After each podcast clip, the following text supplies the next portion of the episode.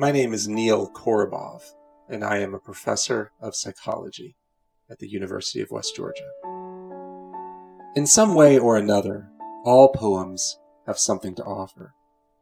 But few poems are able to move elegantly between the peculiarities of a given moment and broader universal truths. Few poems are able to be that proud flesh that Jane Hirshfield speaks of. Flesh that grows back across a wound with a great vehemence, more strong than the simple, untested surface before. Great poems are the ones you can't unhear. You are changed the minute you hear them, and over time they become a kind of proud flesh that is time tested and enduring. For me, the poetry of David Whyte is exactly that.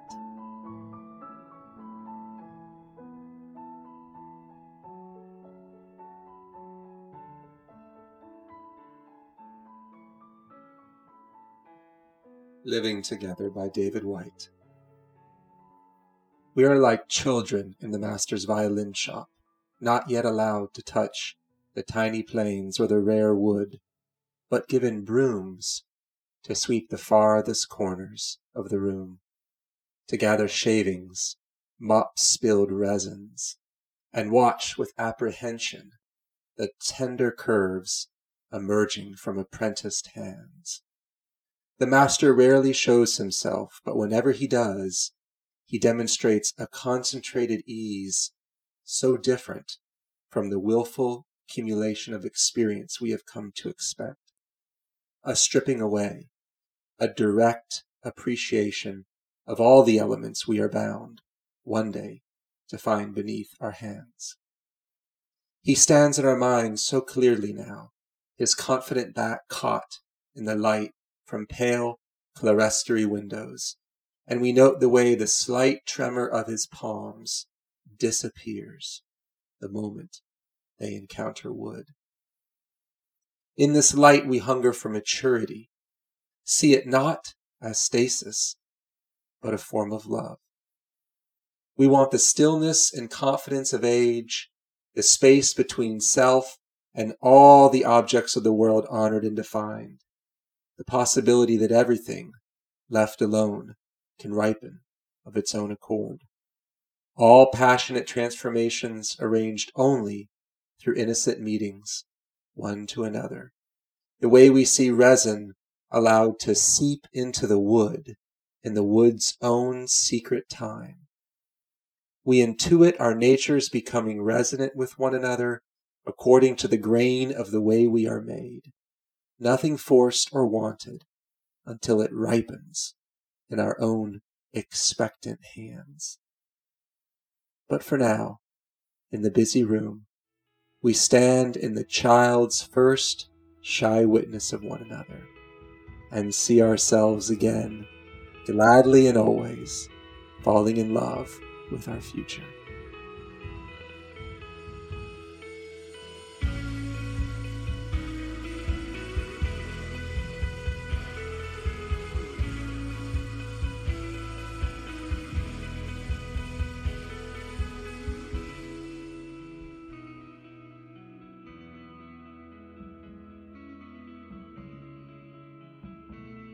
David Whyte has probably been the most central poetic inspiration for me over the last 10 or 15 years. In fact, if it were not for his unique voice, um, I'd likely not have found my own, and I probably wouldn't be doing this project, to be quite honest. For about 20 years or so, David Whyte has been developing a vast body of his own work, including a dozen or so books of poetry and prose, but what he is mostly known for these days are his recorded sort of TED type talks and interviews and seminars that he hosts that focus on what he calls the conversational nature of reality. He is incredibly lucid and erudite, deeply philosophical and poetic, and easily one of the most engaging speakers I've ever listened to. And his Irish accent doesn't hurt. Uh, his dynamic ability to recite poetry in his talks is what many of us have grown to love about him. If there was such a thing as an internationally known poet rock star right now, David Whyte would be that person. I knew I would work with at least one of his poems. Um, it's not easy to choose which one. In my own teaching, I routinely use about 10 of his poems. And in the end, here for this project, I, I may only discuss one of his poems for these recordings, but that's because his influence seeps through in everything else I say about the other poems. If you're familiar with David Whyte, you'll easily hear his voice in my own. And I'm happy about that too. I don't mind it. One of the difficulties with using his poems for this project is that they pack so much in. While most of the other poems I work with chip off a piece or two of this iceberg, David Whyte's poems usually are the iceberg. And so I chose his poem Living Together because it nicely illuminates at least three key areas that are central in teaching well. First, it asks us to think about teaching as a particular form of apprenticeship. Second, it asks us to think about teaching as a call to maturity or love. And thirdly, it offers us a view of teaching as a form of ripening. What ties all three of these themes together is, I think, a certain mark of courage, which I think of as the clear and committed, heartfelt engagement and participation with life. As Whyte himself says, to be courageous is not necessarily to go anywhere or do anything except to make conscious those things we already feel deeply and then to live through the unending vulnerabilities of those consequences.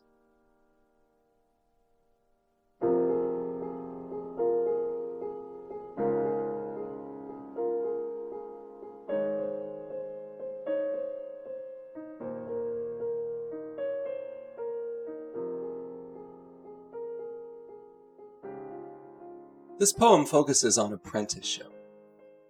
Apprenticeship is typically thought of as a kind of skills training, teaching somebody to perform a set of skills better or more variably or more efficient over time as part of a job.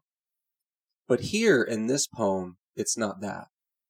Whyte is thinking of apprenticeship as a kind of maturation of the heart, a tender watching and witnessing of another with apprehension and deep curiosity.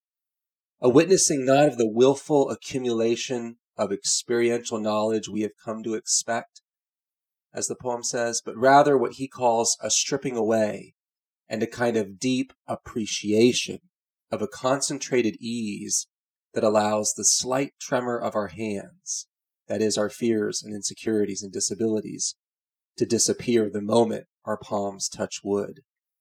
That is the moment we lose ourselves the ordinary tremor disappears, and we find ourselves caught up in the flow of doing the very thing we love, the very thing we feel we are called to do here in this world.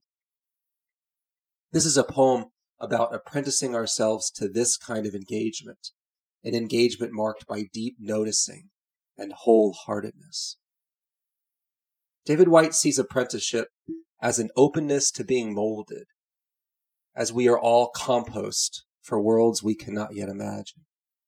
I think of the line from Mary Oliver's where she calls us to let the soft animal of our body love what it loves. An invitation not to hedonism, but rather a letting free of our heart to pursue love in its elemental fullness. I think this poem is monumentally important for teachers, especially given our current educational system. William but- Butler Yeats reminds us that education is not the filling of a pail, but the lighting of a fire. We are, sadly, so far from that sentiment now. Our current educational system is often a narrowing of the richness of our students' personalities. Our students are nowadays rewarded within a very narrow world of intellectual naming. They learn to name things in particular ways and not others as part of the academic training of preferred vocabularies. And so this becomes a strategy for knowing the world, which often and unfortunately becomes an identity for living in the world. And this is a far cry from the identity of the children here in the violin shop in Whyte's poem. So to realize how constrained we are is a first step, and it's huge for growth, and it's a gift. And thinking about how students grow, Emerson said, People wish to be settled, but only as far as they are unsettled is there any hope for them. Only insofar as our intellectual heritage is not simply about inheriting constrained and settled vocabularies of naming, and is instead about remaining open and unsettled and curious, do we have any hope? So, just seeing the controlled folly of how our educational system conceptualizes learning and apprenticeship is the first step. Whyte repeatedly tells us that real learning, real learning, and real apprenticeship isn't about naming things too closely, but actually it is just the opposite. David Whyte is as much a psychologist philosopher as a poet, and so he repeatedly shows us how language like poetry is actually more precise as a language for understanding the phenomenology of existence. Science eliminates the subjective I and creates ritualized circumstances in the form of experimentation procedures for creating the illusion that you've eliminated the I. But good poetry tries to include both what you are witnessing and the witnesser and create a conversation where both are transformed, which is quite close to the edge of what's happening in postmodern physics, where we can see how the elements and electrons behave differently depending on whether you are looking at them or not. This is radical interrelationship and radical interdependency between the objects of our gaze and those who are doing the gazing. This reminds me of another of David Whyte's poem, poems called Working Together, which is a close cousin of Living Together. And so I should read it here.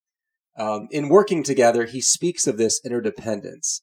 And he says, We shape ourself to fit the world, and by the world are shaped again. We shape ourselves to fit this world, and by the world are shaped again. The visible and the invisible working together in common cause to produce the miraculous. I am thinking of the way the intangible air traveled at speed round a wing easily holds our weight. I'm thinking of the way the intangible air traveled at speed round a shaped wing easily holds our weight. So may, so may we in this life trust to those elements we have yet to see or imagine, and look for the true shape of our own self by forming it well to the great intangibles about us. And so I think of apprenticeship as a coming home into a beautifully familiar condensed strangeness to the great intangibles about us. When we are in an apprentice state of awareness, we are on the hunt for impending revelation, where something is about to happen, including, most fearfully, and as part of our eventual arrival, our own disappearance. Like the way the slight tremor of the master's hands disappear when they encounter love, when we learn through apprenticeship our old identities, the ones that have learned to know through narrow naming, also disappear. And so apprenticeship is a way of thinking about education as the lighting of a fire or a longing that has a dangerous edge, one that cuts and wounds us while setting us free and beckons us exactly because of this human need to awaken the foundational instinct that we are here essentially to risk ourselves and the world, that we are a form of invitation to others and to otherness, that we are meant to hazard ourselves for the right kind of learning.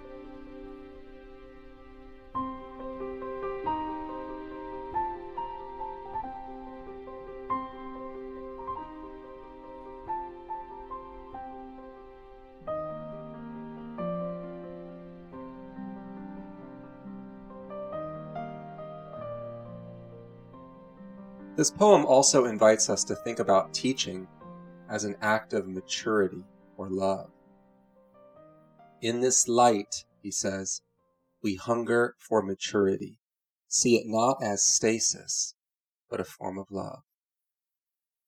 and not a static or fixed or arrived at state of maturation, but as an ever evolving and expanding and disappearing flow of love and loving. That's a radical idea. The great Zen teacher Thich Nhat Hanh has a beautiful line about love. He says, To love without knowing how to love wounds the person we love. To love without knowing how to love wounds the person we love. I think the same is true for teaching. To teach without knowing how to teach or what is worth teaching wounds the people we teach. And I don't think learning to teach well is about a set of skills. Again, Whyte's poem is a cautionary tale against that. Teaching is about bringing your best gifts. It's about love. Whyte says, We can never know in the beginning, in giving ourselves to a work or a person, to a marriage or a cause, exactly what kind of love we are involved with.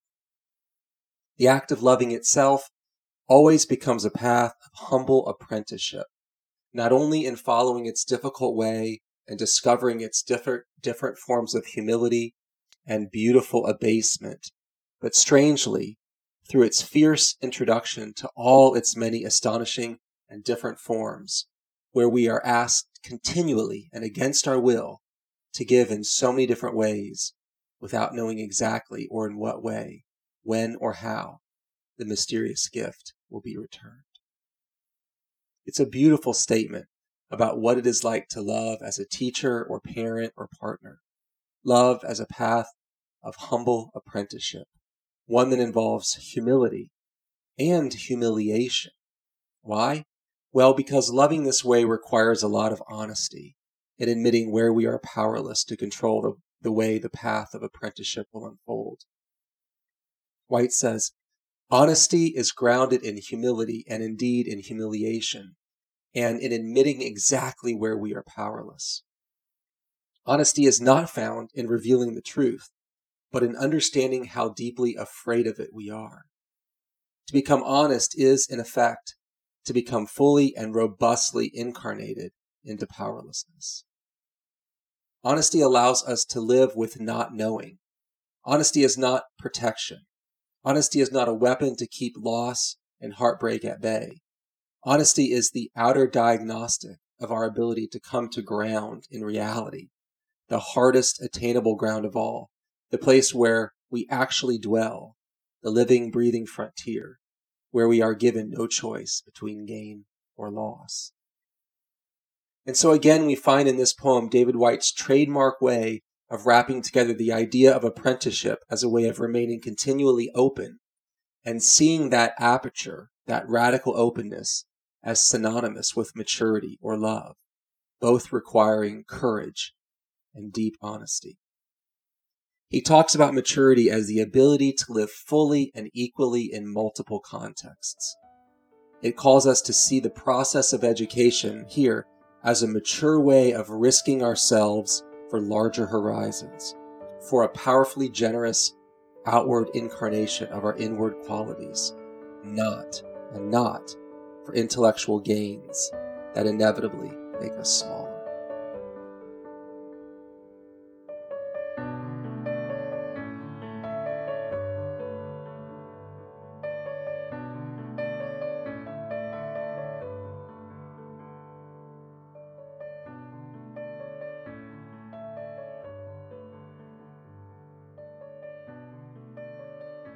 This poem has also as one of its key elements the idea of ripening, which I find really important. He says, We want the possibility that everything left alone can ripen of its own accord. The way we see resin allowed to seep into the wood in the wood's own secret time. Nothing forced or wanted until it ripens in our own expectant hands. I am reminded of the famous Lao Tzu quote When the student is ready, the teacher will appear. When the student is truly ready, the teacher will disappear. The appearance of help and companionship when we are ready for it to ripen in our own expectant hands, and as well its eventual disappearance when we no longer need it. I think most obviously this speaks to the ripening of the student's own capacity and desire to grow and mature. But I think ripening works in the other direction too.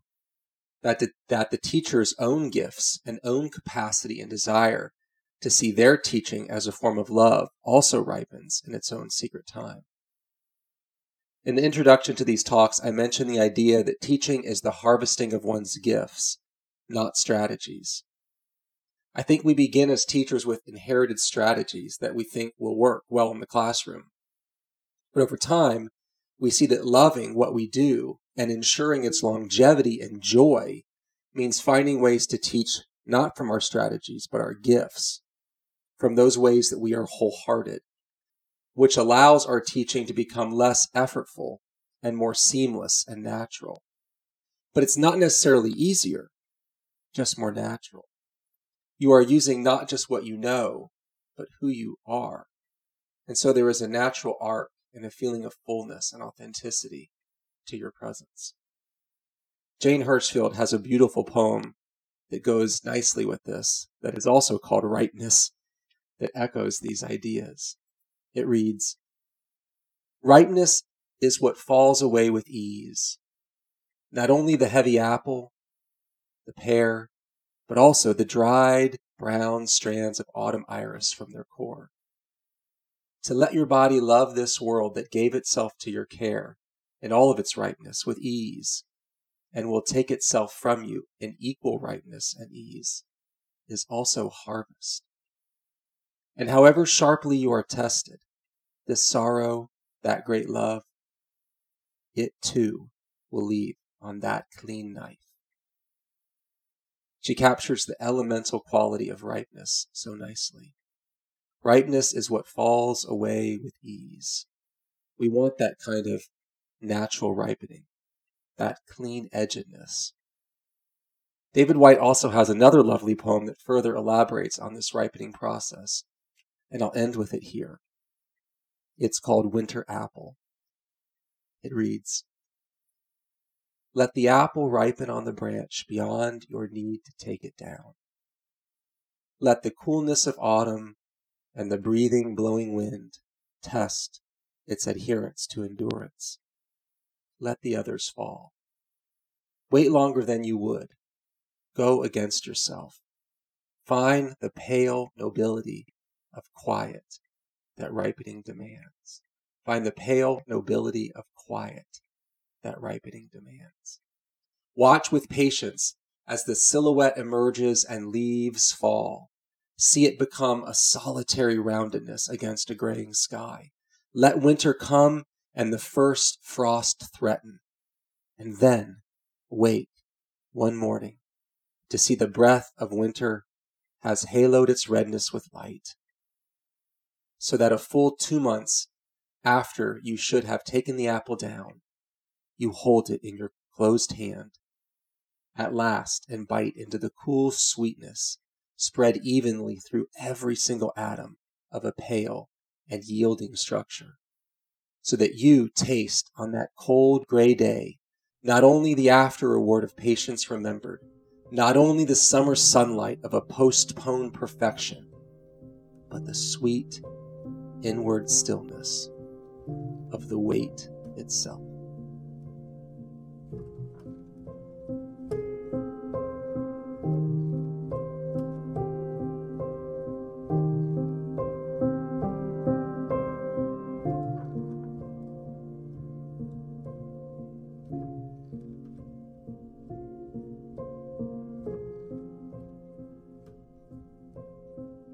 Living Together by David Whyte. We are like children in the master's violin shop, not yet allowed to touch the tiny planes or the rare wood, but given brooms to sweep the farthest corners of the room, to gather shavings, mop spilled resins, and watch with apprehension the tender curves emerging from apprenticed hands. The master rarely shows himself, but whenever he does, he demonstrates a concentrated ease so different from the willful, accumulation of experience we have come to expect. A stripping away, a direct appreciation of all the elements we are bound, one day, to find beneath our hands.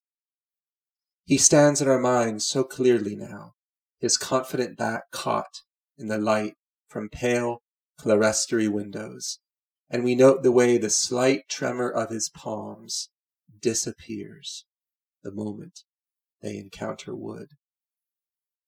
In this light we hunger for maturity. See it not as stasis, but a form of love.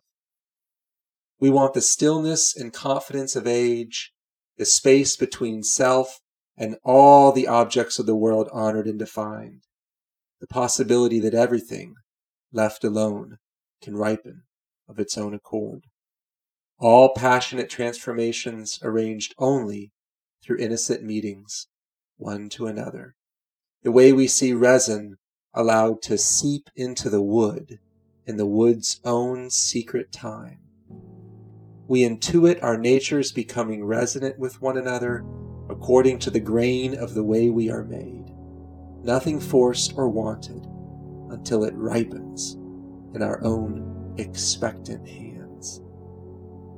But for now, in the busy room, we stand in the child's first shy witness of one another and see ourselves again, gladly and always, falling in love with our future.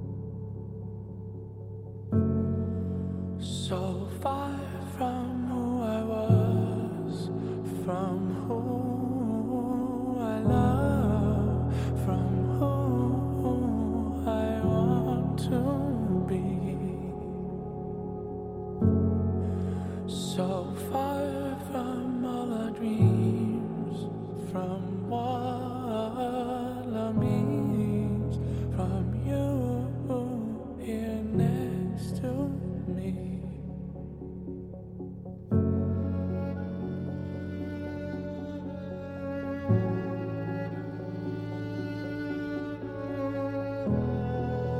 The poem Living Together by David Whyte is from his book, The Sea in You.